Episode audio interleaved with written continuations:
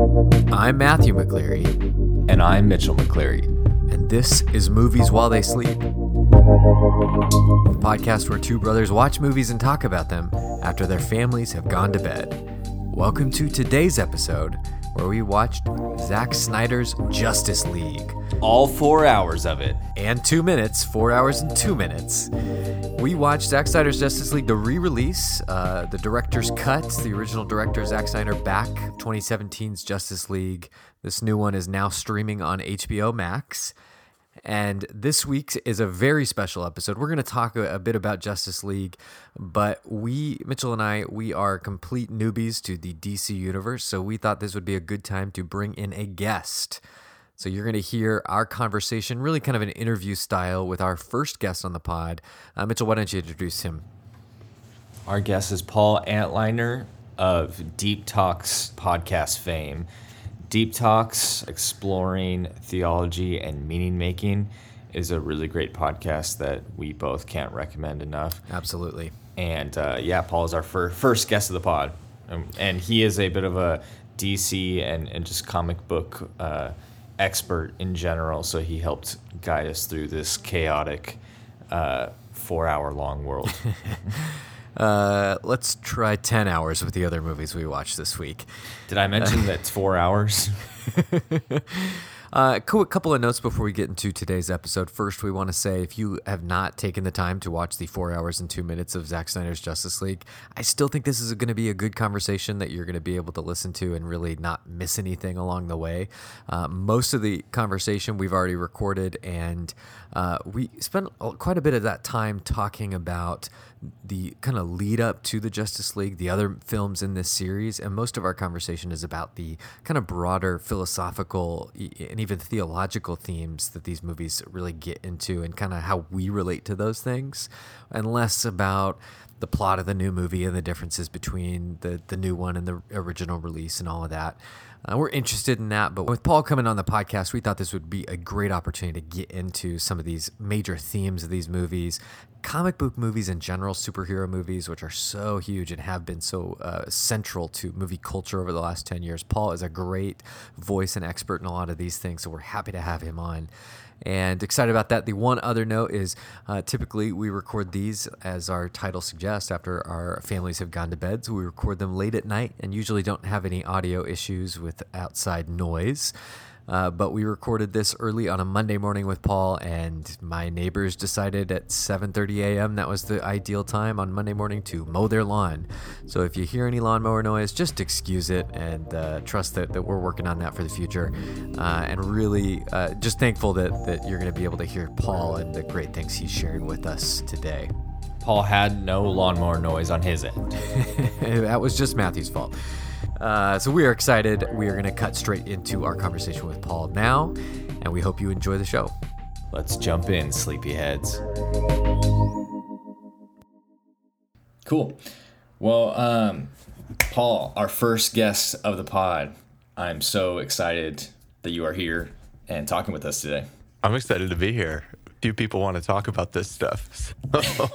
Few people want to talk about the four hour, two minute long. Yeah. I always include the two minutes when talking about this movie. But before we jump into the Snyder Cut, I'd love for you just give an introduction of who you are, what you do, maybe Yeah. even a little bit about your podcast. And yeah, sure. Thanks guys for having me. I'm I'm I'm really Yeah. excited to talk to you guys about this stuff and yeah, like I said there's there's not I think there is probably more people out there just in my circle of friends. Um you know, there there are people that are into like philosophy and theology, and then there's like people that are into comic books and comic book movies.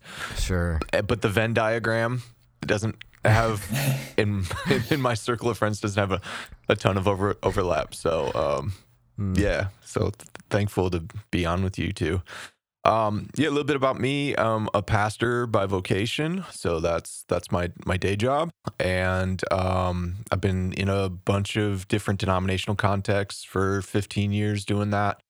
I've also taught theology in the classroom for boy, it's probably 10 or 12 years. Uh, I'm not teaching in the classroom right now. Instead, I decided about three years ago, uh, instead of going on and had a couple of paths in front of me, I was either going to continue my education onward into my PhD in hopes of moving on and teaching in you know divinity schools or in college Yeah. campuses somewhere um, but instead decided to do something else which was okay there's a limited amount of people that can actually afford to go to a seminary a divinity school something Mhm. like that um, there's a limited number of people that would attend even like a, a private college which would be most likely the place i'd be employed at um, but there are many people who are wrestling with questions about their faith, about God, about theology and philosophy.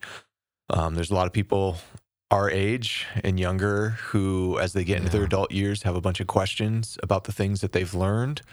Um, in my experience, when I was talking and meeting with people that were kind of in that that phase of what we might call like deconstruction, I found that it was pretty hard just to go and hand them some sort of like academic work of theology or philosophy. You know, that that's just not where a lot of people are at, and that's just fine. Like I, um, I've talked about it as you know, if if I knew there was something wrong with my car, and someone just handed me like an engineering textbook, it wouldn't do me much good.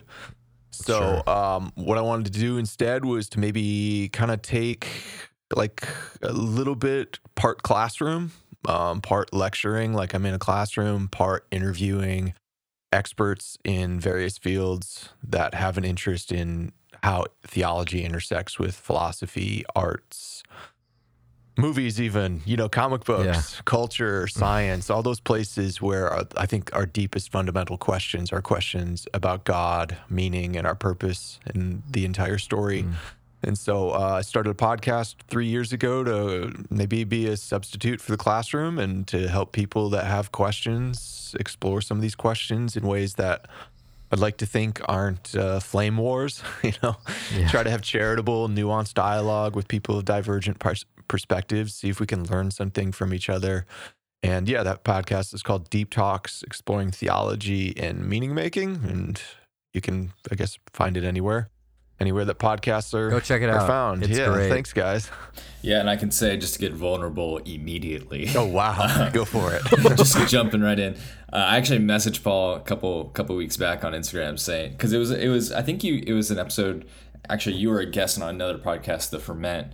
Um, Adam Russell and um, is that Vineyard Vineyard Church? I think Vineyard it might be Vineyard Music specifically. I don't Vineyard know. Music. Yeah. Yeah, but just messaging you saying Deep Talks has been um, my my saving grace during COVID, especially when normal church isn't isn't as available, and um, and yeah, as as you were saying, just kind of the the Venn diagram of demographics that I think we all fit into of, um, especially this year being really challenging for uh, traditional evangelicalism, but um, Yeah. Deep Talks has been a very safe place and a um, encouraging place to go to for me personally. And I, I reached out and said something to you, so I really uh, appreciate yeah. that.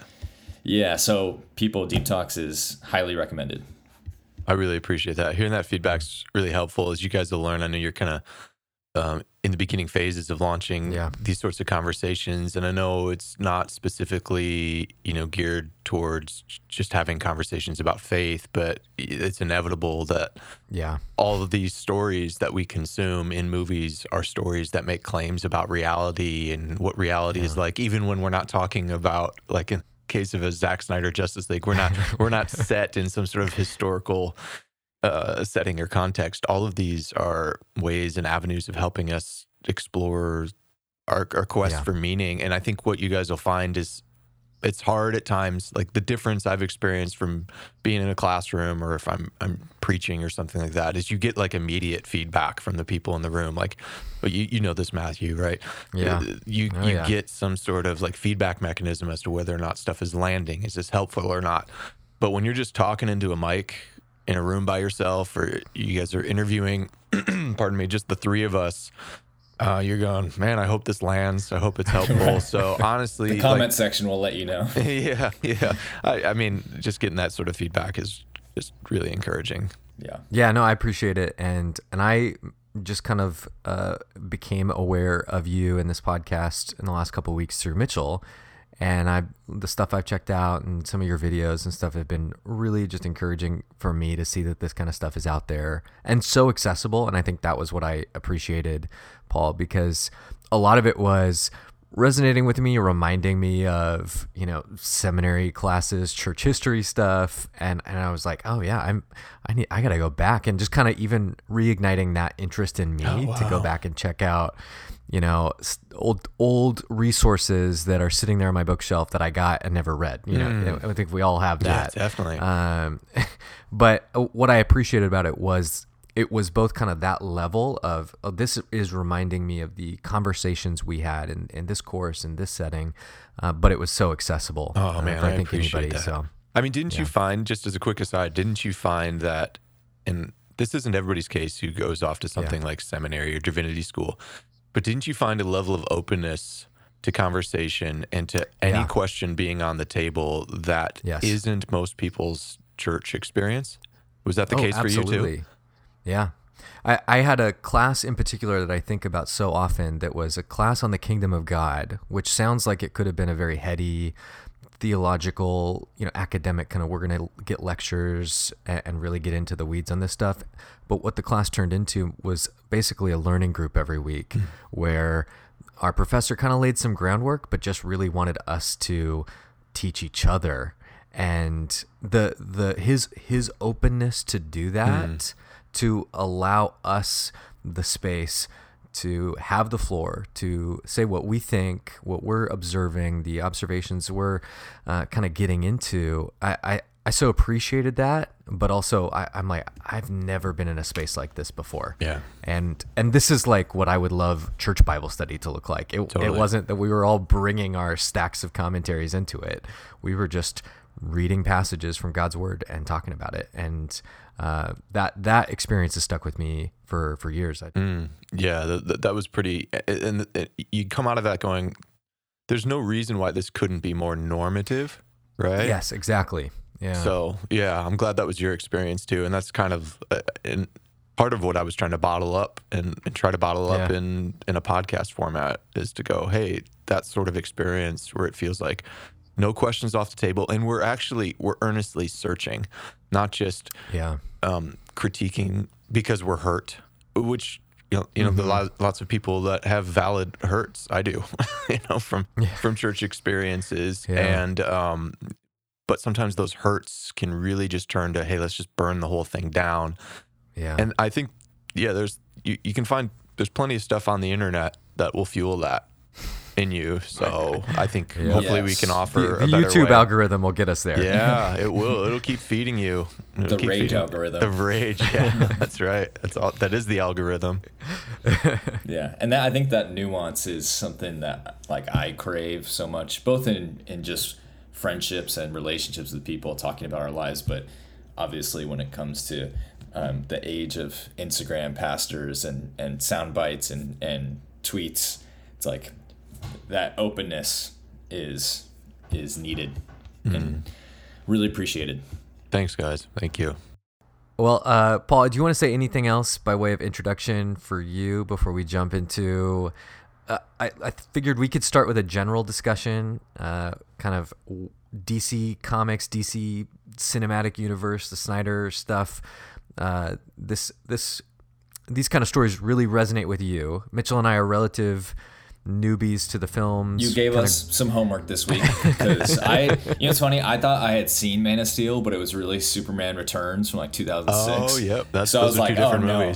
Yeah, I'm like, I Yeah. hated Man of Steel, and then I'm watching it. I'm like, okay, I was confused. This is not that, and I'm actually really enjoying this. But you gave us some homework to set us up for this world. But yeah, if you want to give us a general, what, what do we need to know going into all this? Yeah, I mean, I I found an attraction even just personally early on as a kid to comic book stories, and I I, I still do today. I still buy comic books. I have comic book subscriptions, and it and I think it's a maybe a misunderstanding for some people that have never had that as part of their life. They think it's like just boy, you just like childish stories where overly muscular men are punching other overly muscular monsters and it's like well no Hell yeah! I, I mean, there's there's certainly a degree maybe where that that can be true, but I think if you find that's not the thing that drives you know pre-COVID and eventually we'll hopefully get to a post-COVID um, hundred Yeah. people to show up at a comic book convention. Yeah. that they're not doing that. that like they're not doing that. You, you have UFC for that, right? Yeah. And that's yeah. that's not the same demographic. there Yeah, it's not some it's not some total widespread arrested development of people interested in child stories. Yeah, no, the, because they- they're actually for us. Those are our modern mythological stories in, Yeah. in American Yeah. culture, and that's spread to the rest the rest of the world. So my interest in it, even as a kid, was that I found that these stories would get me thinking about things that were beyond the story in and of themselves. That Mm-hmm. they were symbols, they were invitations into thinking, and that's just like for me, like why I'm attracted to sci-fi and fantasy Yeah. and um, these other these other great stories. So for me, I don't know for whatever reason, DC comics always just struck more of a chord. Uh, to me, I, I'm not. I, I don't dislike Marvel. Like I really loved. I still really love some of the ideas that Marvel was exploring.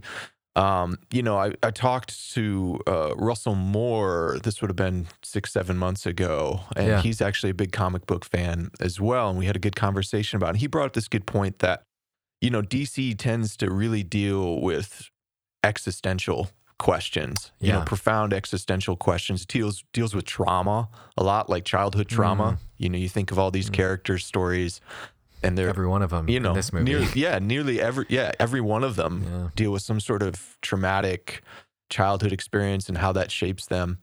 But uh, Marvel tended to be maybe more of like teen angst, coming of age stories. Mm. So if you think of like the X Men, the Yeah. X Men story is about people, you know, trying to find a place to fit in, feeling like Mm. outcasts, you know, and and very much that appeals to our, our teenage sensibilities of Oh, sure. but I think for me, DC was just uh, it resonated with me more, and I still love the Marvel stuff.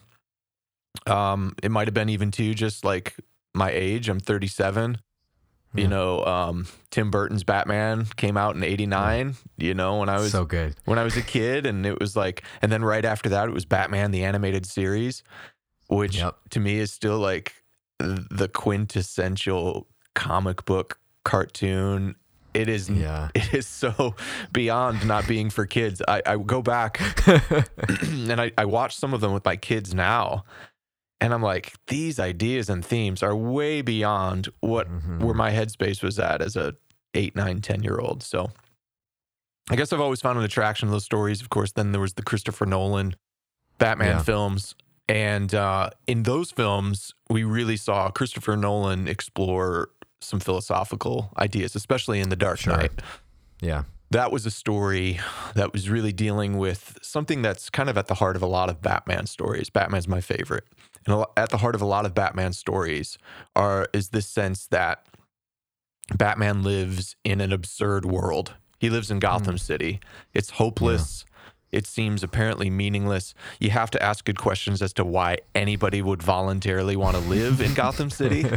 You know, um, he his his childhood trauma is in all of the best stories. There's been some adaptations of Batman's parents' deaths, which try to make it more than this, but it's been just a, a bad day. You know, Mm. like Thomas and Martha Wayne are killed over Martha's pearls in in a Mm. street. You know, why did his You know, parents? kind, of, kind of the senselessness. the of- senselessness, yeah, you know, the know, chaos. the chaos, yeah. It's just you know, s- Yeah. some punk with a gun, and um, it's absurd. You know, I know some stories try to make it into something more than that, but I, I think that misses the point of what Yeah. what Batman's about. And so, Batman, how does he respond to the meaninglessness Mm. of Gotham City? And in some ways, it's it's like a myth of Sisyphus story. That's you know something from the existentialist uh, philosopher Albert Camus who tells this this story of, of of Sisyphus. Sisyphus was doomed and destined by the gods to, as a punishment, to um, push this rock Mm. up a hill, up a mountain, only to have whenever he got to the top of the mountain, the the boulder to come crumbling right back down, rolling right back Yeah. down on him. And so for Camus, he's like, well, if this is his fate, what can Sisyphus do? And Yeah. Camus' response was, well, Sisyphus can choose to make meaning out of the Mm. pushing of this rock up a hill. You know, the gods have destined him to this particular fate, but they can't control his Sure. inner world. He can um, he can choose to be happy in it. He can choose to make meaning. And so in a lot of ways, Batman is this character in an absurd world.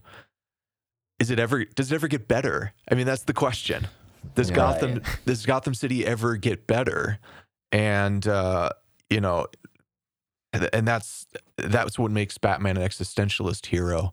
And that's kind of I think one of the primary themes that Nolan brought to bear in his story, especially with the Joker. The Joker Yeah. Joker's opening line in that movie is what?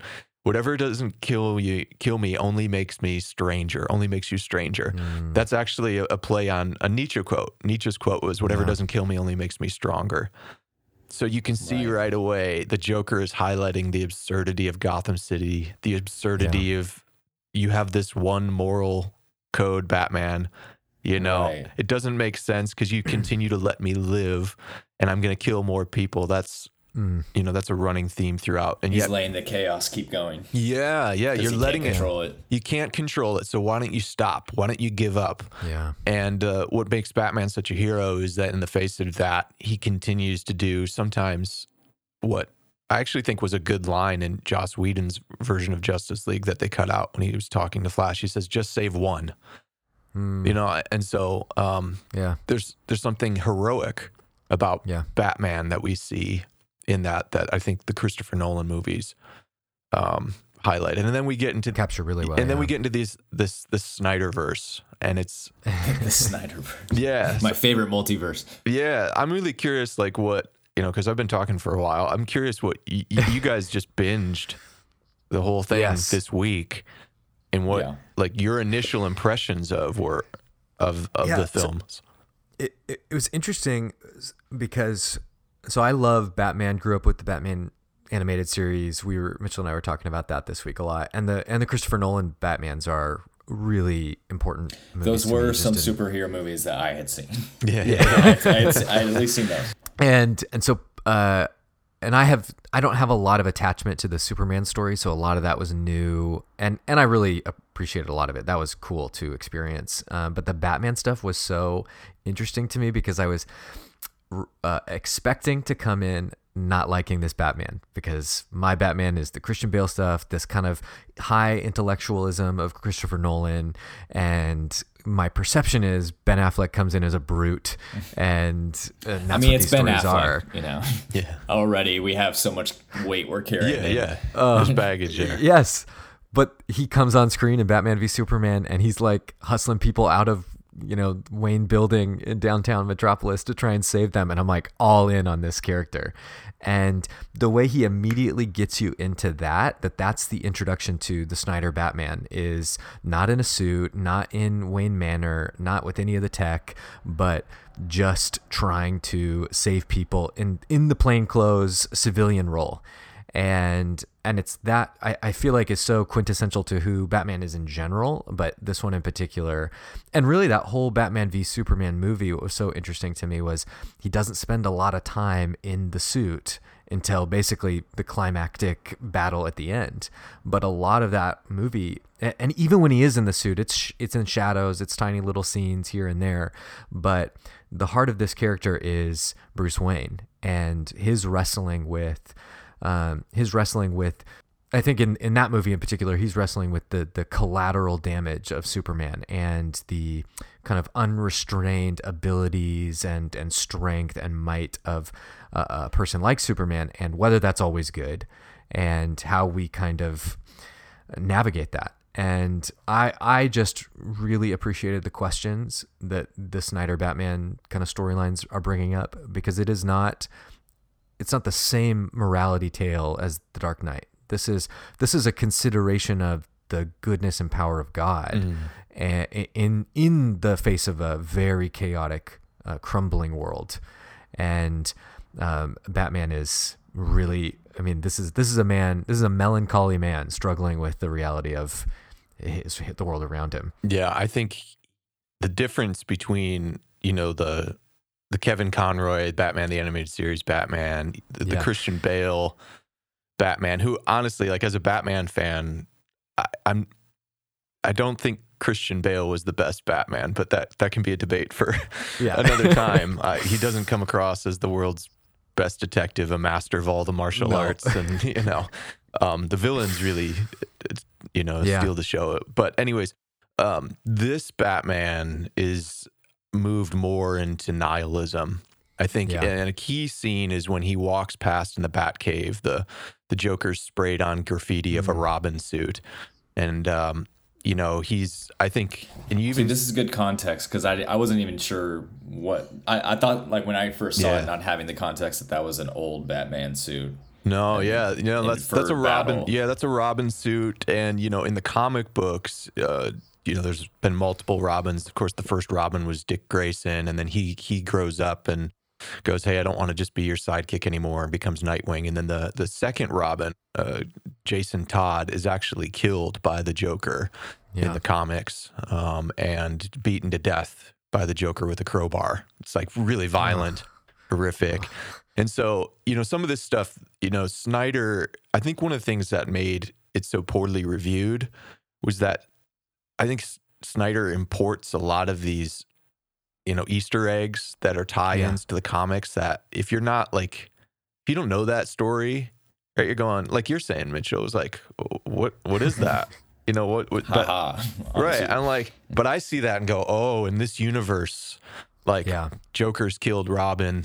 That helps me make more sense of why Batman is moving more towards this nihilistic, Yeah. much There's a weighty there- history. yeah, yeah. So so there's that. That de- that definitely plays a role. And then he's got that conversation with Alfred about, you know, after 25 years in Gotham, Hmm. how many good guys are there left?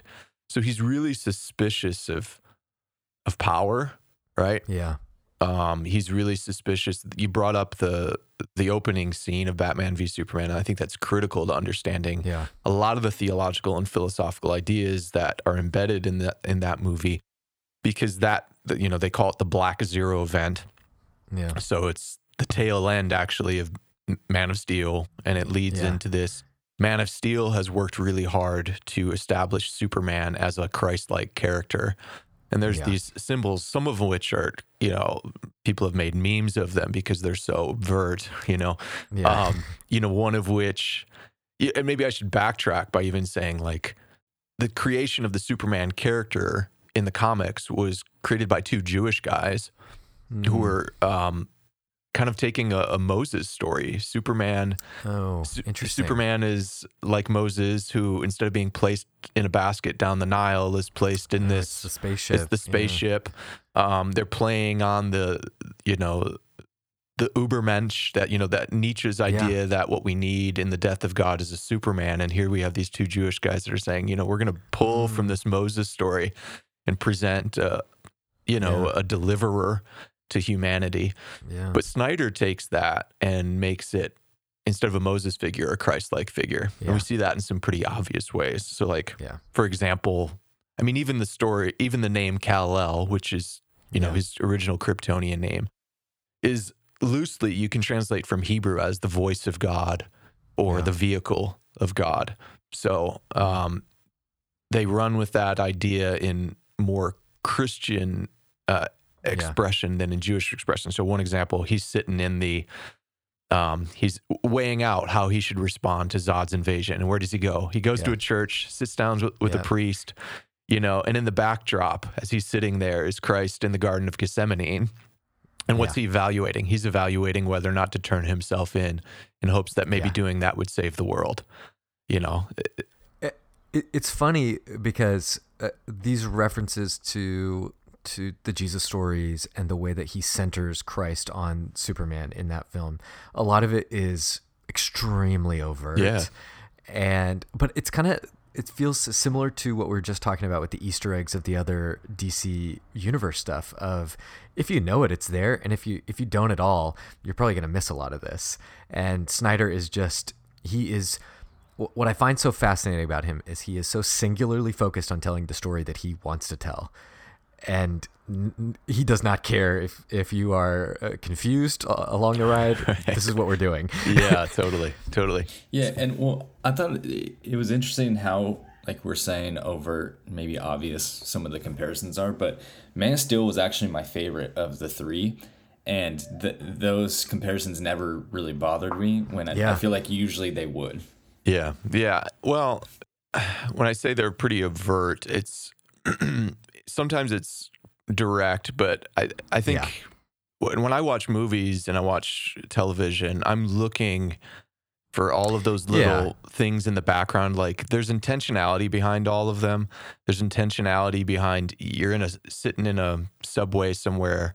Uh, you know, a show that did this really, really well was Mr. Robot. I don't know if you guys ever watched Mr. Robot at Yeah, all. I, um, yeah, I watched the first season. everything in your field of view was in, essentially an Easter egg. You know, it was Yeah. telling you something intentionally, and so you see that with Snyder. Um, and to me, Yeah. it seems pretty overt because it's like Jesus is literally right over his shoulder in the stained glass window in the Garden of Gethsemane, and he's like, "Well, maybe I should turn myself in if it can save the world." There's another really obvious one. Uh, so after he turns himself in and ends up on Zod's ship, uh, and is trying to escape. There you go. That's it. He, uh, you know, his dad Jor-El, you know, or at least some sort of consciousness in a hologram, yeah, uh, you know, tells them you can save them. You can save them all. And as he leaves the ship, right, you did it right there, Mitchell. He leaves with his arms spread. T-pose. A really kind of like unnatural pose, uh huh. but totally, uh, you know, a, a crucifix. Um, Yeah. And so there's really clear evidence that that's the sort of story Snyder is trying to tell, and it's to use Superman as a way of getting us to think about whether or not in Western civilization, um, whether there's room for God anymore. How do we respond to God? What happens when God dies? And that's really Yeah. what Man of Steel leading into Justice League is about. So you go back to that Black Zero event, uh, the event where Superman is fighting Zod, and Yeah, you know Batman is already on the verge. We know because of that little Easter egg. The Joker's killed Robin. He spent 25 years in Gotham facing the absurdity of it. He is losing hope. Um, and even in that Hmm. scene, as he's trying to rescue people, he looks up and what does he see? He's trying to rescue a little girl while Yeah. God, you know, so you picture Superman as a Mm. symbol for God, while God is up in the heavens, seemingly unaware of the devastation that's happening all City around is him. his sandbox. Exactly. And uh, that sets up right away one of the important themes in Batman v Superman, which is the problem of evil. Yeah. The problem of evil is one of the, I would say, I, I, there are three things that I really notice in, in Batman versus Superman as theological, philosophical ideas they're exploring. One is the problem of evil, and it's set up in that scene. Um, you know, we actually we actually see this as um, you know Bruce Wayne. We actually it starts with Bruce Wayne's parents' deaths, yeah, and then that's connected to the to the um, devastation that's happening in Metropolis on Black Zero. And uh, in the wreckage of the buildings, Bruce finds one of his employees trapped under the rubble. You know, Bruce saves a little girl that this god Superman would have would have died, uh, would have let die. Um, and whose parents did die, right, right, exactly. much like Bruce. Exactly. Who's and so so the problem that uh, Bruce Wayne comes up against is this classic problem from the Greek philosopher Epicurus. Either God is all good or and if he's all good, then he can't be all powerful because there's evil Yeah. happening in the world or he's all powerful and he's not all good. And that is the exact line that Lex Yeah. Luthor brings to him uh, towards the Yeah. end of the movie as he's standing on that helicopter pad on some sort of LexCorp building. Is that i- is a paraphrase of that exact quote. So Luthor's really wrestling with this too, and he just doesn't think it can be one or the other. Bruce Wayne sides on the on the side that he goes, well, you know, maybe God's all powerful, but he's not all good in that Yeah. moment. And uh, you know, Luthor has various motivations, but one of them does seem like I I don't trust God. Yeah, and and that is kind of illustrated so often in the film because he doesn't just want to take down Superman; he wants to do it in a way to deconstruct Superman's morality. Yes. And and then also destroy him. and it's that also great mo- moment in the film where he's got that painting with the demons coming out of hell. Mm. Great music, and he too, at that point, right? Yeah. Oh yeah. And he says, no, it needs to be flipped. The the the devil doesn't come from hell below us, but from the sky above or something. And that is oh okay. That's how you feel about God. That's how you feel about Superman. Mm-hmm. Is this is this is not a constructive force. This is uh, something that that this is evil because it's all powerful. I think that I think Luthor is uh, of the kind of same side as Batman almost Yeah. of he sees the power and completely denies any of the good. Yeah, they're both responding to the problem of evil in their own unique ways. Yeah. I mean, even just as more evidence of this, that guy that was trapped under the rubble, Wallace Keefe, you know, just some kind of uh, low level employee working for Wayne Enterprises, right? I mean, what does he do later in the film? Um, like one of the two or three only other parts of the film where he's involved. Well, he Yeah. you know, he's paralyzed, he- or not paralyzed. He doesn't have his legs. He goes to the Superman um, memorial, climbs up, and what does he paint on it? He spray paints false god. You know, so this is definitely something that uh, Snyder is really clearly. I don't think we're just reading stuff into it. I mean, No. you know, and that's one thing we have to check. It's all coincidence. Yeah, I don't think it's all coincidence. I, you know, when you like almost directly quote Epicurus, when you are, Yeah. you know, having Jesus or having Superman pose as a crucifix, you know, as he's flying. A- And, uh, oh, I like this throwaway line. Superman turns himself in. He's in handcuffs, and they they're worried about you know him contaminating humanity. And he says, "I've been here for 33 years." Right. Oh, oh, you're 33 years old. Yeah. Okay. Like Interesting. I- I- oh, that's I'm- a good I'm one. I didn't even think about that one. yeah. Uh, but but but it's so clearly that's the story he's trying to tell and i am i loved the stuff in batman v superman the questioning that that moment where the employee climbs the statue paints false god was the moment where i'm like i'm in i'm all in on this movie uh, because this is asking questions and and this feels so uh, real life to me of a person who could have some sort of faith if we're, if we're just gonna you know externalize this into our reality someone could have a faith in god and then go through some immense tragedy and and then completely turn on god Totally. because of these questions Totally. this is this is what the, the people in our churches the people in our communities these these are these are the things that they're wrestling with yeah, totally. it just happens to be with a superman Exactly, and that's the thing. I I don't know if people caught right away because you don't Yeah. you don't typically get this. And I love the Marvel movies for their own reasons too. That I can watch them with my kids, and it's got these other Yeah. these heroes that I I enjoy too. But I don't think people are accustomed to dealing with that sort of question when they go into a Yeah. big budget popcorn comic book movie, and that it wasn't actually filled with a bunch of action. You know, there were only like two two or three fight scenes. You know. In, in the whole Right. in the whole film, and so That's what was refreshing for me about it. Yeah, I actually it like wasn't th- this rhythm of like small scene, small fight scene at the beginning, kind of the, a nice chunky one in the middle that's well lit in the day, and then there's the night scene at the end that's hard to see what's going on, battle. But it was it was less predictable in its rhythms Yeah, you said for a superhero movie at least. yeah, you said something, uh, Matthew. Uh, used the word deconstructing God, Yeah. and I think that's the Yeah. second theme that's explored, especially with Mm. Lex Luthor. So you uh, initially, I was as a, as a comic book guy, I, I didn't like the portrayal of Lex Luthor as like a millennial Silicon Valley Yeah. billionaire. Um, I thought that was an interesting choice. You don't see that in any of the source material.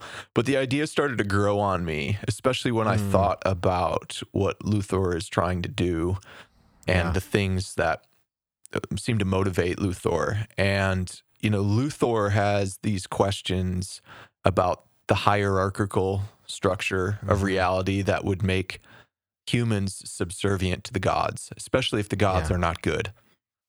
And Mm. If God didn't step in and choose to save Luthor from, he hints at the physical abuse that his father put him through, then Yeah. what would give God the moral grounds to demand obedience from humanity? So maybe Mm. God's will should bend to man's. And then you have this scene on the, the helicopter Yes. pad where Superman is actually kneeling before Luthor. That's actually what he wants. And as you're saying, like this actually gets at real things that people feel. And it's like, if God wasn't there to step in Especially and save me, millennials. yes, totally. Especially millennials that have endured abuse in the church. Like I- I'm not just talking mm-hmm. about like bad theology or this wasn't my church preference. All that stuff is Yeah. is harmful, but like actual I've lived I've seen this stuff. I've lived through it with people where people have actually endured physical, sexual abuse, terrible Yeah. things at the hands of people who were supposed to symbolically represent God to them. And that to me is like an interesting motivating factor for Luthor Mm. um, that I find like, oh, you know what? Maybe in some ways, this sort of Silicon Valley, you know, uh, you don't know whether or not there's Zuckerberg. yeah, yeah, yeah, totally. Like a Zuckerberg kind of character. And, and and so the the point about deconstruction is that you see this not just with Luthor, but with other characters. Um, people critiqued the Superman as never being happy. He's not the optimistic blue boy scout that we see in the Christopher Reeves movies. We don't, or the comic books, or you know, even the Superman animated series or those Justice League animated series shows, which are great too. And so they go, "Oh, well, that's not the Superman I know. But I think that's the point. The point is that in this world, the Superman of truth, justice, he just can't exist in today's America because Yeah. we have we have such an identification with people in power as being people who hold to um, malevolent power, right? Yeah. So we have this critique, and it comes. Some of it comes from our hurts, but some of it comes from like postmodern philosophy. Um, we might say there are, you know, I, this isn't. I don't want to demonize postmodern philosophy. There's actually a lot of really good stuff that can be helpful as a tool for critiquing meta narratives that are Mm. um, abusive. Uh, you know, there's a lot of talk about you know critical race theory, and Yeah. At the core of each of those movements, though, is a critique of power. Yeah. And um, I think it's even Luthor that says, like, uh, power is never neutral, right? That, like, this is one of the great lies of America that, Yeah. that, that power, that power can be good. Yeah. And that's that is a critique. That's a postmodern critique of our meta narratives, our guiding stories, and that there is Yeah. a universal truth, that there is universal justice, and it, it calls into question those stories. You know, when um, Clark's talking to to Perry at the Daily Planet, you know, Mm. Perry's always telling him, you know, your your old Smallville values don't work anymore, Clark. yeah. You know, this hard work, this truth and justice, they're dated ideas. They don't fit anymore.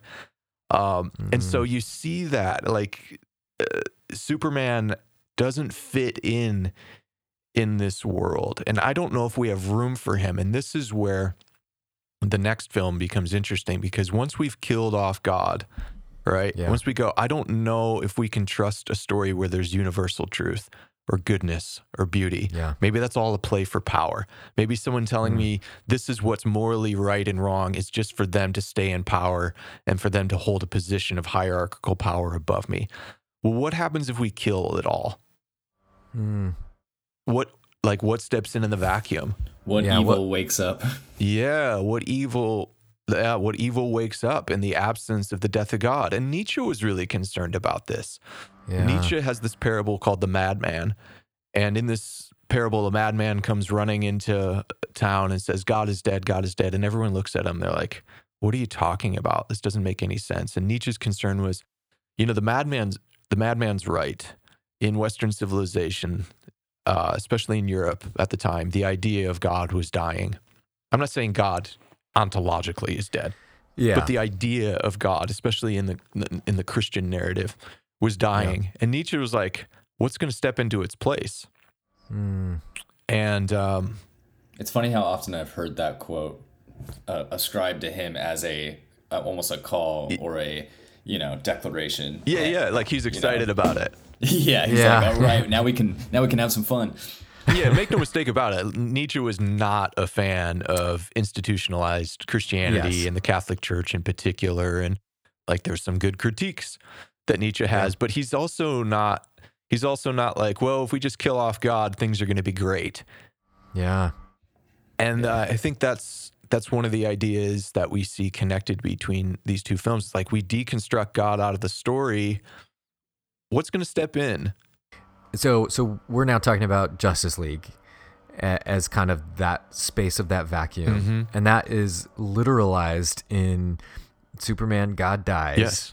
and then these mother boxes of evil, uh, I guess, uh, uh, just awaken themselves, and then the ultimate evil in the universe shows up from a portal from the beyond to to wreak havoc because now I see my opportunity. Yeah. is kind of the the Steppenwolf motivation, I, I guess, and and he even has a line: "There are no Kryptonians here anymore." Like this is this is the moment where evil can run rampant in uh, on this planet and and both i think in in the kind of space of the movie where there's a disaffection with power and superman and the gods um, but then also in the, the the mythos of Yeah. this guy can do whatever he wants Yeah, and we should say something bef- as a bridge into Justice League about Yeah. how uh, an important moment for Bruce Wayne in Batman v Superman is because Batman, Bruce Wayne has become so utterly nihilistic. Right? He is. yeah He eh, eh, he doesn't. He sees God as powerful, but he does not see God as good. So he's going to Yeah. kill God. Right? Yep. He's going to kill God, and it's in that moment. What is he doing? As he's dragging Superman's body across that uh, abandoned subway or something. He said, "I bet your parents told you you were, you were special." Well, you know what my parents told me as they were dying in the gutter that life doesn't have meaning unless you force Yeah. it to. Hmm. And he's about to kill God. What with with a spear? And you know, people asked Zack Snyder after that movie, why a kryptonite spear? Couldn't he come up with like a kryptonite batarang or you know, Kry- kryptonite bat shark Get him, repellent? get him branded like the others. the yeah, other or prisoners. like put it in his suit, all these other things. And Yeah. the way Snyder responded on whatever that social media site is, I've never used before, Vero, that he's really active on, is a picture. He posted simply a, a picture, a medieval painting of Christ on the cross being pierced in the side by a, spear. wow So this is clearly what he's trying to do. But what Yeah. happens to Bruce Wayne at that moment? He's about to kill him. Everybody makes jokes about the Martha thing, right? That's Yeah. the meme. but um, and maybe they could have executed that differently. But there was a point there. The point was Yeah. that in in his moment where he's going to kill God because he believes that God is powerful but he's not good, yeah he sees the humanity of God. He Yeah. actually sees a God who suffers too. Mhm. And it's in that moment where he sees the suffering God. We could say, like, maybe as stealing language from Jurgen Moltmann, a crucified God, that yeah he becomes open again to the uh, the possibility that God is good. It produces this transformative effect in him that we see him carry out into Zack Snyder's Justice League. So he carries with him this new sense of what does he even tell Alfred? Like, I'm doing this on faith. And uh, we see this transformation from that nihilistic Frank Miller Batman to now we're getting more in Justice League of Batman that we would have seen in the animated series that we see in the comics. He's still brutal. He's still dark and broody, right? But he's actually infused with hope. Um, so that I think is an important bridge that we need to understand about what happened there at the end of the movie. And that's the thing. That's the thing that transformed people's views of Superman when Superman died with that spear. It was the spear that pierced him as he kills Doomsday. This actually changes the world's opinion on him. And what do they Mm. play at, at Superman's funeral? They play Amazing Grace. You Mhm. know, yeah uh, I, I once was lost, but now I'm found. I was blind, but now I can see, you know, and Yeah. Batman, who's been blind as a bat, can now see again. So those are really important ideas. And then we're left now in Zack Snyder's Justice League with questions about Superman's death has gone out. It's awakened this thing in the absence. Do we His re- cries, Yes, his death cry. His death cry has awakened something in the vacuum. Something else will step in. And I think this is an important point. Like there's been this secular myth that the myth of secularity is that there are neutral places that are godless places in the world. Like we have a Hmm. secular space that's devoid of any sort of thing we worship. It's just neutral. And that's that's just not the case yeah there's always something that steps in to if we dethrone a picture of God that say is a Christ-like looking God, we still live our lives in particular ways with values, with a sense of how things ought to be, what's right and wrong, how should I live, what's the point of it all. And atop of that story is the functional God of our lives that we navigate. So what God steps in to that vacuum. And one of the ones that we see explored is okay, maybe chaos. Maybe maybe there is something far more sinister. Like we take for granted all of the things that just work in the world because we have operated in a story that says there's goodness, there's truth, and there is beauty. And we're trying to make manifest those things in the world. If we eliminate the source of that, Mm. like what steps in, and it's this it's this chaos, this chaotic destruction, not just deconstruction, but destruction of everything. Yeah. Yeah, I, I was gonna say real quick the because because Batman was already always one of my favorite superheroes too, but Superman I was never I could never never connect with from uh, previous portrayals, and I think what made Man of Steel special for me was because exactly he wasn't that Boy Scout that we've talked about of this the justice in, infallible you know um, but there's so much humanity injected into him. And kind of even as his dad is saying right before that t pose um, being that bridge between his people and the people of earth but being that bridge between god and man. And so um, yeah it's it's it's just interesting to me. I wonder how much of um, this because I don't have much experience with comic books in general, like the Marvel versus DC debate, but I wonder how much of it is DC versus Snyder's interest in these more archetypal figures Yeah. or ideas. Because um, from what I've seen of Marvel stuff, I just don't see those big, epic themes explored as much. Yeah. And that's why I felt like ju- I was drawn to what was happening in these movies and even Justice League because I have seen the first Avengers, but um, like I, I've found myself more engrossed into the bigger story being told. Yeah, that's the same for me as well. I, I feel an attraction to that. And it doesn't make the other thing wrong. There's still things, even in the Marvel movies, which call people to see um, these characters and their virtues as things worth pursuing. And so anytime we see characters in any sort of story, whether they're a superhero or not, acting virtuously, something in us is attracted to that because Yeah. Their virtue, even the partial glimpse of virtue that we see demonstrated in them, is, uh, and the goodness that we see in them, is a participation in what in the good, like capital G. And, and so there is something compelling. Like I think it's great. Like you see a character like a Steve Rogers, a Captain America, and his resilience. Yeah. Um, you know, there's something virtuous about it. And so there, Mm. I think there's a lot of moral instruction in Marvel Yeah. movies, but maybe not so much of the the broader theological and philosophical questions.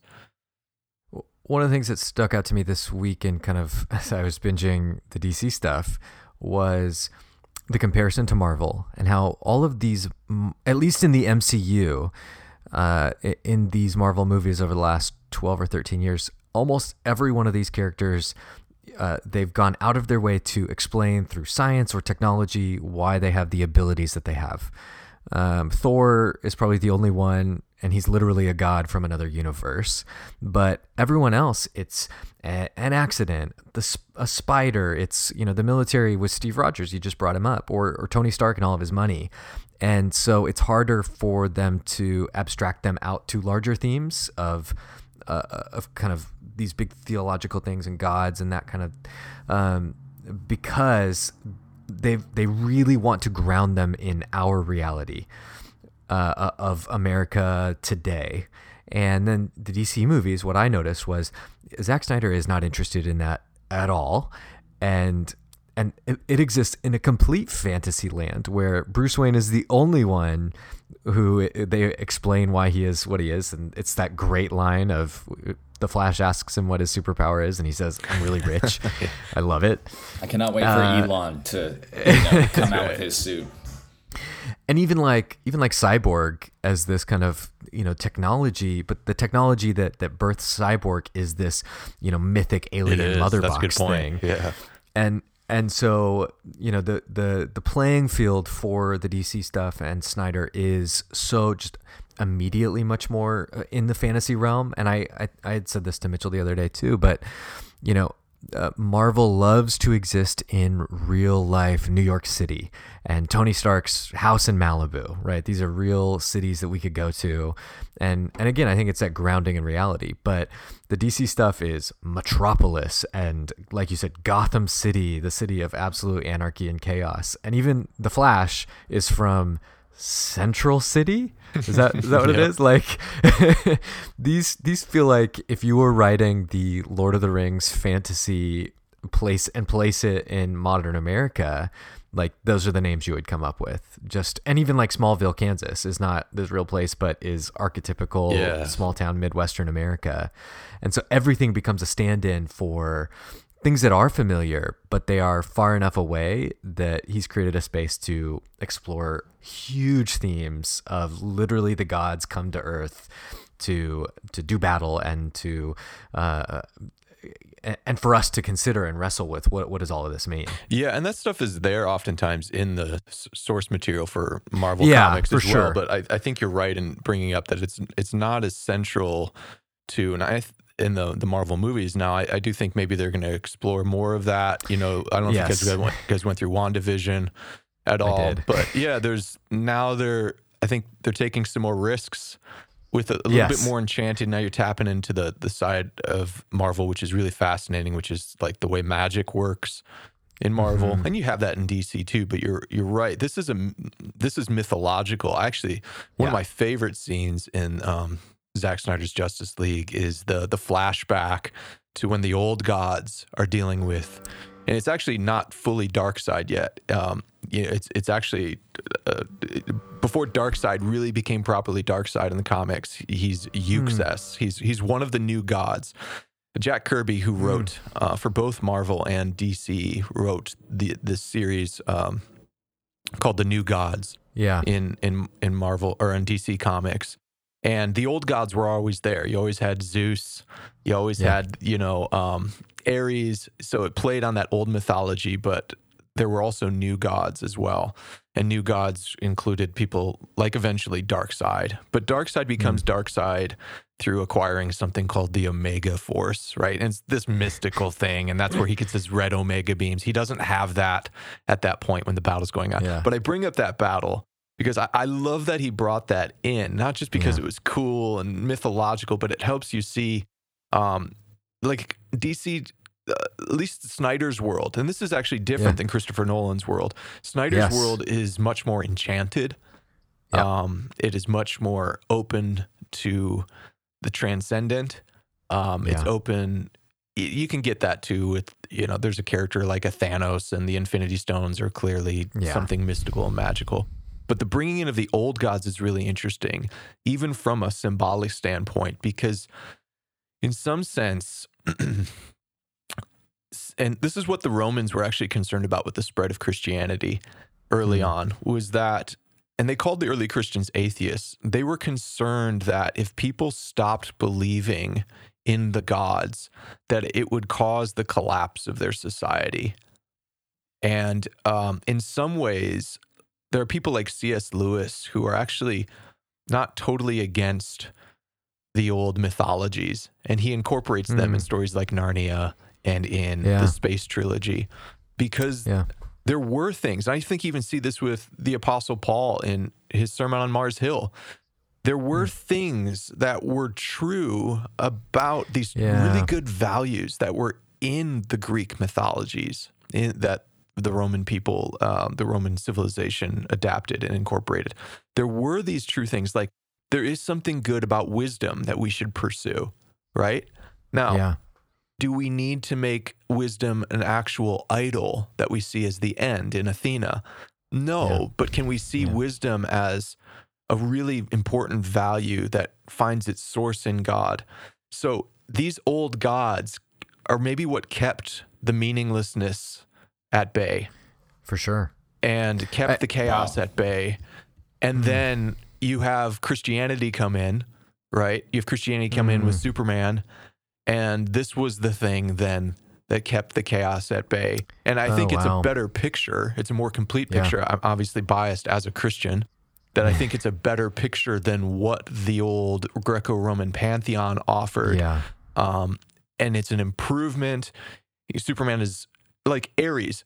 Ares is the thing. Ares is the the, the god that took out Uxas, baby Darkseid, right? Yeah.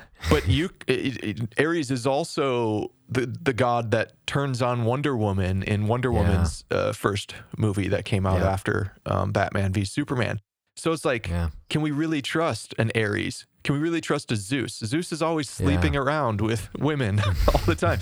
These are not as good of gods as the God we see revealed in Jesus. And so he's Yeah. a better God. It's an improvement. But when God dies, what do we see? We see maybe the same Yeah. thing. Like those old gods were keeping things at bay. Uh, there's a there's a more sinister force, uh, a more sinister satanic power. Uh, there's a more sinister movement to destroy and to Yeah. move away from the good that we see Yeah. at work. And it's like, uh, w- who was it? One of the Amazonians said something like, you know, evil never never sleeps; it just waits. Yeah. and good line. um, yeah, Waits for those death cries. yeah, right. Yeah. And so I think maybe we're I think we're maybe we're up. seeing it we're seeing it right now. We're seeing like what Mm. happens like gosh, it's been such a weird few years in America, Yeah. hasn't it? It's like I, I feel like the number one thing I hear from people uh, whether it was about the pandemic, conspiracies, politics, Q, the Q drops. the Q drops is I just don't know what to believe. Yeah. Yeah. And it's like Yeah, it feels truth is so much less attainable. Yeah, Even small truths like this happened today. because we killed Yeah. it. You're right. Like we killed He's truth. screaming. He's Yeah. screaming. Yes, we've With killed spear in it. his chest. Yeah, we've killed Mm. it. We didn't know what we had. Maybe there were some tweaks. Obviously, there were some. There's some tweaks. I'm not wild about the marriage of, you know, uh, a Christian story with like an American nationalist story. I'm not Amer- uh, Yeah. wild about that. I wasn't Yeah. wild about it when the British Empire did it. Wasn't wild Yeah. about it when a post-Constantinian Roman Empire did it. It needs Yeah. tweaking. That's where there can be postmodernism is a tool to Yeah. but it's a tool that maybe helps us tear down some things that need to be torn down but you can't build a house with a hammer Yeah. you can't you can't build a house with a sledgehammer um Mm. you know and we have to live somewhere so what happens when we've Yeah. destroyed all of the structures i'm not excited about what steps into that gap Yeah. Absolutely. That's a good little top. For the, I am not excited for what is what evil is lurking, waiting to wake up. Uh, well, uh, Paul, we don't want to keep you too long, but just a couple more questions. What, Yeah. So we're talking a lot of This he- has heady been stuff a here. super awesome conversation, by Oh. the way. It's been Oh, man i'm glad to get to do it with you guys Yeah. Yeah. Yeah, yeah. I been great. apologize for the people mowing their lawns. I know, they're But, just trying to um, keep the chaos at bay right you gotta keep the Yeah, lawn mowed these weeds, Yep, man. that's right Um, but so just coming off fresh of this watching, overall feeling about the movie. Did did you like it? Did you did it kind of live up to um, the expectations? Kind of the internet legend of the Snyder cut, and maybe you could even Yeah. just give us a quick like main differences between the original and this new four hour version. Yeah, I'm not like just a Snyder stan. I I do appreciate his um him as a his aesthetic, his sensibility, even just the cinematography. We were talking about that back and forth on instant messaging or something. Instant messenger. What is Yeah. this? AOL. What year is that? Whatever. Uh, Instagram. Aim. Instagram messaging about how you noticed right away, Mitchell, like just the v- difference visually in Man of Steel from what Yeah. is usually presented in most Marvel movies. And to me, it's kind of like the difference between when you like watch something um, like something like a True Detective on HBO, and then you go Mm. watch CSI Miami. Oh yeah. You know, Just bump So- that saturation up a little bit higher. yeah. We're So- good to go. and, and but not it's not everybody's cup of tea. Like I I appreciate it. I I don't think um you know to me Zack Snyder's not like a Terrence Malick or anything like that as a Sure. as a filmmaker. Which is who Matthew lightly compared the style to, at least in Yeah, yeah, terms yeah. of superhero movies. Yeah. totally. If you're going to make a an apropos comparison, that that that's probably one. Even like visually, I love Yeah. it. Um, it's it's a it's a hard world to not overly do CGI in. You know, if I Yeah. compare that, like I just rewatched like Blade Runner 2049 Yeah. recently. To me, like that's visually the perfect Astounding. Unreal. sci-fi movie, and it, it doesn't Yeah. overly rely on, um, you know, CGI and VFX. Yeah. I liked it. I, I appreciated it. I felt as if um, it's not as philosophically and theologically dense as Batman v Superman, Yeah. but I'm okay with it. They were trying to tell a lot of characters' stories to build some sort of uh, emotional attachment to the characters in Yeah. really what's a short time in comparison to like the Marvel movies where all these characters had one, two, three of their own movies Yeah. before jumping into the end of those Avengers sagas. So to do that in one four hour cut, I appreciated it. Um, Yeah. I enjoyed the it. four hours really didn't No. feel like No. four hours. No, I it was didn't. surprised. I loved it. I, I liked the chapter breaking up of it Yeah. into chapters. I love the. I actually really love that they just kept it in an IMAX framing. It actually feels more like a comic book to me. You know, Yeah. when I'm reading a comic book, very few panels are in widescreen. Yeah. You know, Right. And it kind of sets you up immediately of like this guy's making choices. yeah, Yeah. You know. yeah, And I think I think Snyder has such a great sense of kind of visually translating comics onto screen. yes, In, yeah. in a way that very few of these movies do well, and and most of them don't have to. Uh, I, I think it's fine, but he's really interested in it, and he does it really well. Yeah. That that framing, it, it I there were so many moments where I thought, oh, this is a comic book panel, and this is cool. Totally. And I think beauty, we have a hard time just with beauty in American Yeah. culture because we like, we use beauty oftentimes as a means to a different end to get something from somebody else, which actually isn't beauty. And Yeah. so when we see something that might, we, it feels excessive, right? I think that's one of the biggest critiques of Snyder's movies is like, ah, it just seems visually excessive and maybe not Yeah. as important to the story. Like, I mean, even the one scene where, you know, Aquaman drops the guy off he just saved into a bar and he walks out and it's all in slow motion. One With like an favorite indie rock shots, though. song. One of my favorite shots, though. Yeah, but as he just sta- steps right into the water like that, I go, I just think that's beautiful. Yeah, Exactly. It's great. I His, I think- hair and beard. Yeah. There's drips that you can right. see flying off. like I appreciate someone calling attention to and bringing our imagination into something as trivial Yeah. as that. Could they have shaved that off to save two minutes? yeah, and that's the thing I, I feel frustrated about sometimes with movies and a studio like WB, which has Yeah. got a really bad track record. Like I just go, oh man, I would have loved to have seen. Is there? Can we get like a a proper Peter Jackson cut of The Hobbit now instead of Yeah. what they did to have to make it a trilogy and add these things Yeah. that totally changed the Hobbit story? Can we even get like a, a David Ayer Suicide Squad cut? Mm, Because that movie was butchered. And you know, I, I Yeah. think about all these things where. So, anyways, I appreciate it. I appreciate the aesthetic. Um, I appreciate the story. I think it's like a love letter to comic book nerds. I really like it. You know, there's still some things, you know, as a Batman fan, I'm still waiting for the world's greatest detective who's also a master of all forms of martial arts. You know, I still feel Pattinson.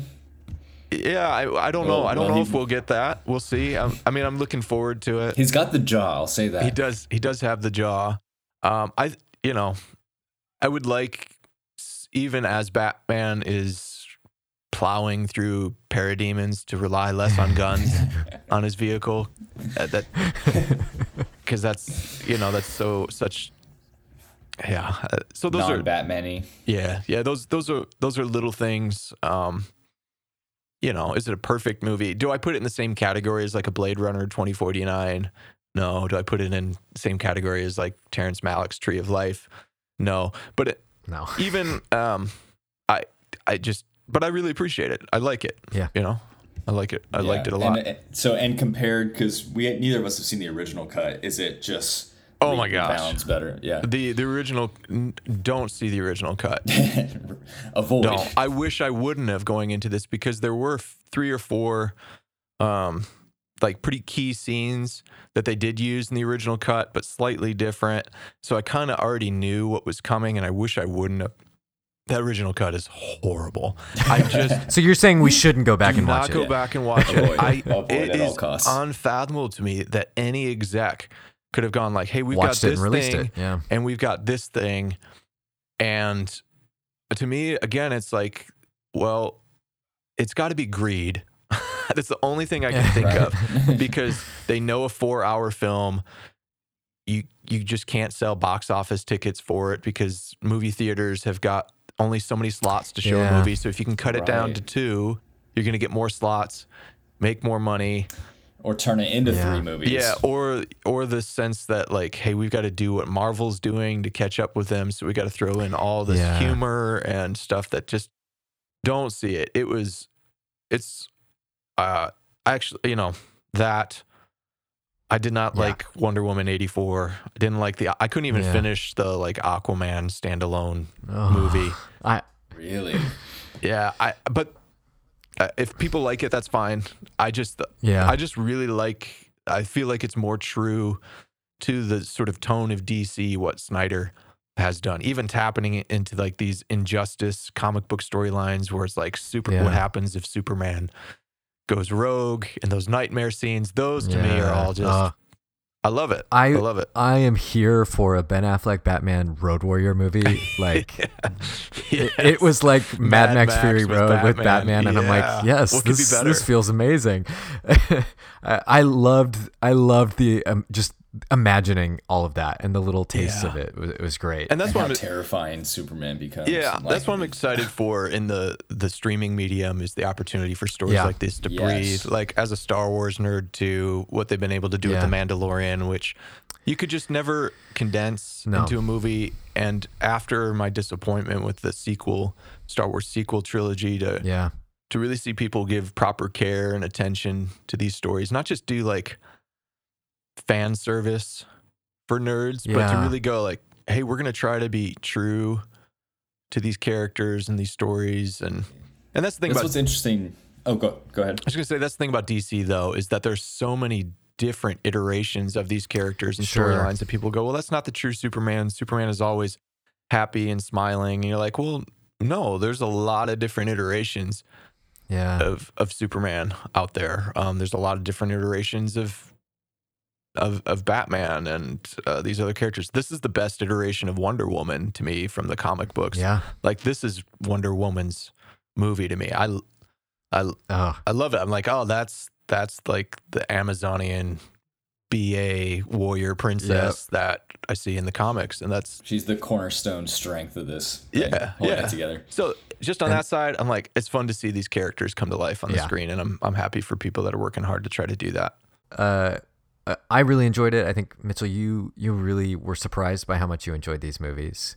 Yeah. um, and and that's kind of kind of me just having not had the experience with the original cut. I was just caught off guard by how how uh, watchable it was. I think that was what kept coming to mind. I'm like, this is just I I have heard the only thing I've heard about the other one was how unwatchable, incoherent, and a mess that it was. Yeah.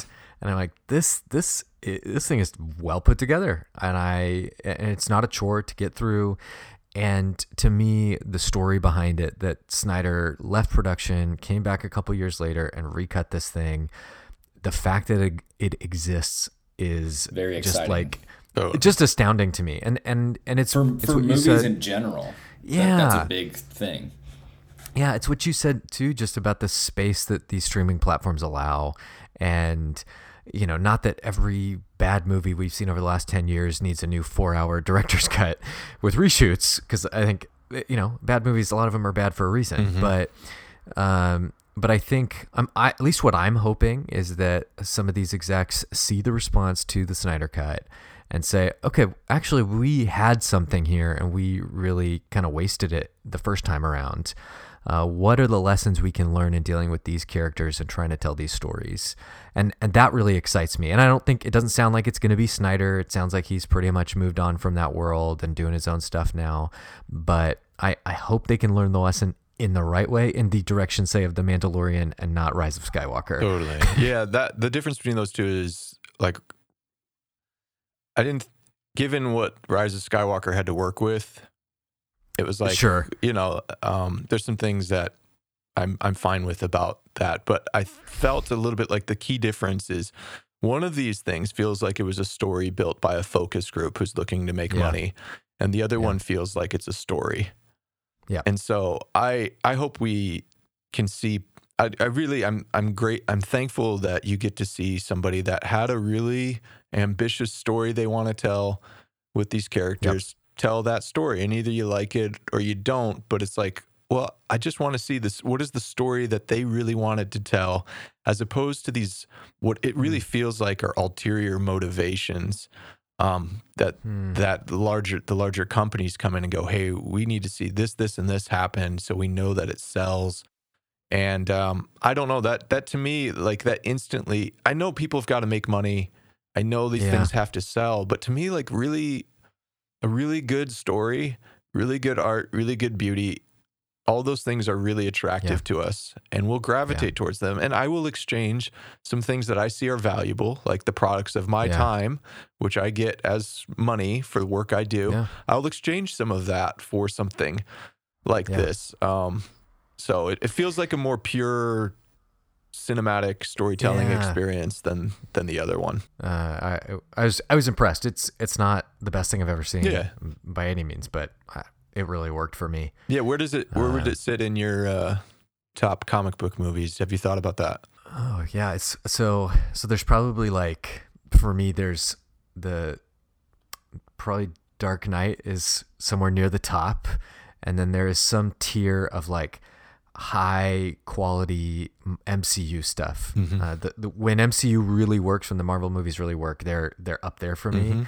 And then honestly, I'd put the Snyder stuff right below it, and then there's the bottom tier Marvel, uh, because when the Marvel movies don't work, I they they're so fleeting in my mind, they are so forgettable. Uh, and and I I, th- I think about that sometimes with those where it's like okay I watched it so I can watch the next one Yeah. and Don't want to get I'm- behind. yeah I don't want to get behind that's why I made sure to watch Falcon and Winter Soldier this weekend And that's why I'll, I'll never be able to watch them because there's like 30 movies I gotta watch.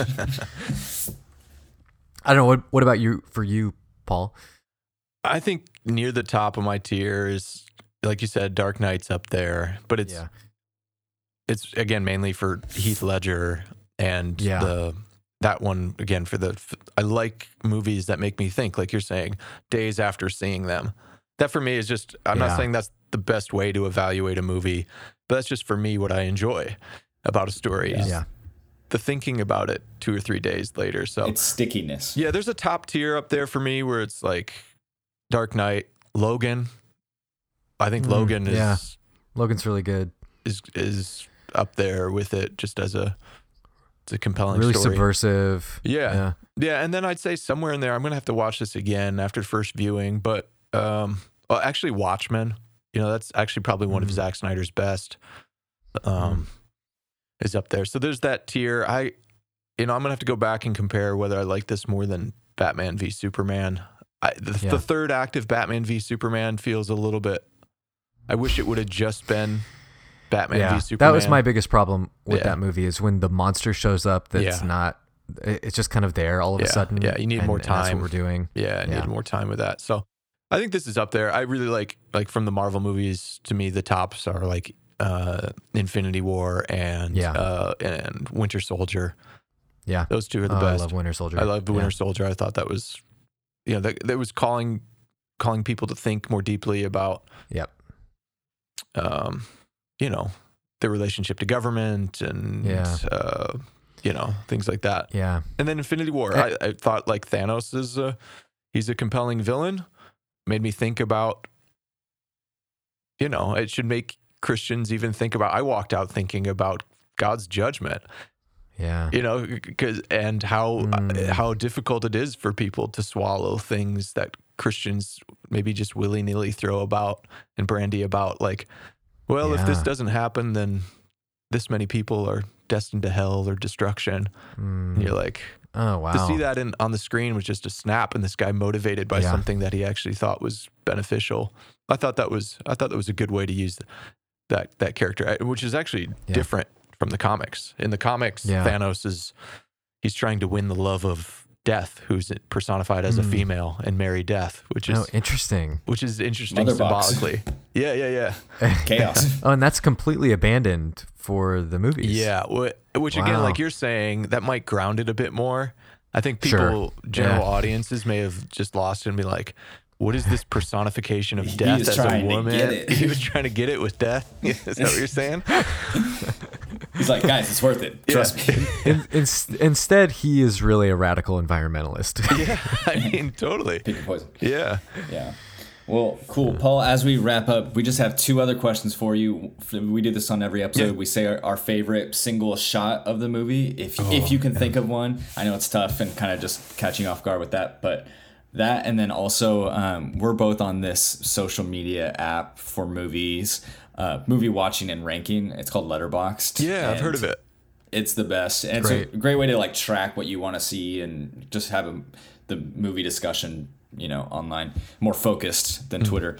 Yeah. Um, but we give our Letterboxd review, which is uh, you know one to five star review of the movie, um, and so we have to ask Okay. what what would be your your review out of five stars for this thing, and then if you have a single favorite favorite moment or favorite shot. Okay, so I have to review it based on the genre that it is. I can't put it up against other things. So Exactly, as a as a comic book movie, I'd say it's a it's a four to four point five out of five stars. Yeah. somewhere in that range. oh, um, and then also, what is the original cut star wise for you? The- the- If there were negative stars, negative stars, negative ten stars. I, it's it's you know it's a one. No, no, It's not on the board. without hesitation. It's a one. Yeah. okay. So so bad. What was the other question again? Uh, if you had a fa- favorite shot or favorite moment, and we like to post like a screenshot of that on our on, on the socials. Yeah. Oh, that's a really good question. Um, boy, I, I, golly, that's that's really hard because when you talk about a Zack Snyder movie, that's the thing that he does well is the. yes, exactly. The There's so many singular- beautiful moments, Uh, despite. I really liked, I really liked the shot at the end. I think it might be even in the epilogue or Hmm. towards that final chapter of of Batman standing on the War Machine, which is like the big, massive. It looks Oh, like yeah, a tank. I think I saw you post that on uh, Insta story. I, I love I love that shot. Um, I do really because Yeah. that's that's a vehicle from the Frank Miller um, Dark Knight Hmm. stories, and uh, I just yeah I, I, I thought as a Batman fan like that's a beautiful shot. Yeah. Um, or it was I, I did walk away going I want to see more of Ben Affleck and Jared Leto as Joker in this dynamic together. So um, that I know that's what he was going for. It was a tease. Hopefully there'll be you know enough restore the Snyderverse hashtags to get get WB to jump on that. But I, I I'm gonna have to do another another watch a watch through to Yeah. to properly yeah, yeah. that's good. Well, uh, Paul, I just want to say thank you so much for being on the pod. This Yeah, was, thanks, This was awesome. Thank you. I Our inaugural Yeah, guest. Awesome, man. I'm ple- I'm honored to be here. I can't wait to hear what other conversations you guys have about this stuff because I'm, I'm really interested and this is a good Yeah.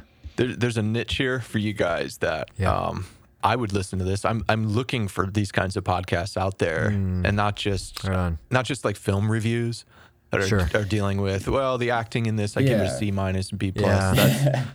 That's, Yeah, That's- and that's what we're all. trying to that's what we're trying to steer away from is let's have the conversations that we would have in the car on the way home from a movie totally, Yeah. totally. And- and so you got Try to to connect it a little bit more personally. yeah, you got you got a subscriber here for sure. Right on. Hey, appreciate it. hey paul uh real quick you want to plug just where can people find you Yeah, um, sure. that kind of thing Yeah, I mean, if um, you just search and whatever your podcast platform of choice is, Yeah. Deep Talks. It's Deep Talks exploring theology and meaning making. So that's the podcast. Um, do have some stuff on YouTube. If you searched for Deep Talks on on YouTube, including like the number one video far and away that people have commented on Yeah. is my my Batman v Superman um, breakdown, It's like which is video essay sort of yeah, thing. video video essay. I mean, it's got like Yeah. seventy nine thousand views, and most of my Come other stuff maybe only gets hundred. So I'm not very active it's, on YouTube. it is but- really worth watching it's a it's a great video essay Oh, thank you. So if the, I'm Yeah. I'm hoping to do more of that stuff uh, in the future, right but and then you know on socials, if you connect me on Twitter, and Instagram. Those are the two places I'm most active. Right on. Well, thank you so much, Paul. Thanks, guys. This was a blast. Again, thank you, Paul, so much for being part of the podcast as we tra- transition out of our conversation with him and just uh, kind of do some end of episode housekeeping uh, that is standard movies while they sleep stuff. That's right. As always, uh, just want to encourage you guys to follow us on social media, specifically uh, our Instagram, Movies While They Sleep. Real simple, but we just love that platform because it's been a great space for us to share uh, just more content throughout the week, especially our favorite shots. Uh, this week, we didn't really get a chance to share our favorite shots in the conversation, uh, but you will be able to catch those later on the Instagram. Uh, and we, we welcome, you know, if you if you got favorite shots from from the movies that we're watching, share them, and, and we we'd love to see. I love to keep the conversation going, uh, and and you also see announcements. Uh, this week, we've been kind of announcing Paul ahead of time. You're gonna get get that info ahead. So follow us on Instagram, follow us on Twitter. That is at uh, Twitter, we are at MWTS Pod. And you can also email us, uh, you know, stuff you want us to talk about, movies you want us to talk about, just the movies while they sleep at gmail.com. Yes, and aside from socials, we're excited to announce next week's episode, which is uh, we're we're gonna take a break from just uh, trying to catch the wave of every new kind of zeitgeisty movie that's coming out week to week, and um, we're gonna re- revisit a classic, an instant classic. Uh, next week's episode is Parasite. Parasite. I am so excited about this. This is one of my favorite movies the last, I don't know, decade, but it's really one of my favorite movies ever. If you haven't seen Parasite, it is streaming on Hulu, so you can go check it out. And part of the reason we were picking Har- Parasite, we were thinking, okay, what what's something that is both a throwback and a little bit timely, and you know, a, a lot of uh, kind of where we're at right now in the calendar year. A year ago, um, was right around when Parasite won Best Picture, and we are looking ahead just a couple weeks from now to the Academy Awards again. And so we just thought now's a great time to revisit last year's Best Picture winner, Parasite. Uh, so I, we are super excited. This uh, just thrilled to be revisiting this movie. And as Bong Joon Ho, director Bong Joon Ho, said when he accepted his Golden Globe last year for Parasite, do not let the one inch barrier of the subtitles on this foreign language film uh, stop you from enjoying really a masterpiece of filmmaking. So go check out Parasite on Hulu. And please be sure, in the meantime, if you haven't done so already, rate and leave us a written review on Apple Podcasts. It helps a ton just in terms of getting the word out there about what we're doing here in Movies While They Sleep. And we're looking forward to seeing you next week with Parasite. with Parasite. And also, in the meantime, listen to Deep Talks, Paul's podcast. It's very, very good. We cannot recommend it enough. All right, we'll be back next week, Movies While They Sleep. Good night, y'all. Bye.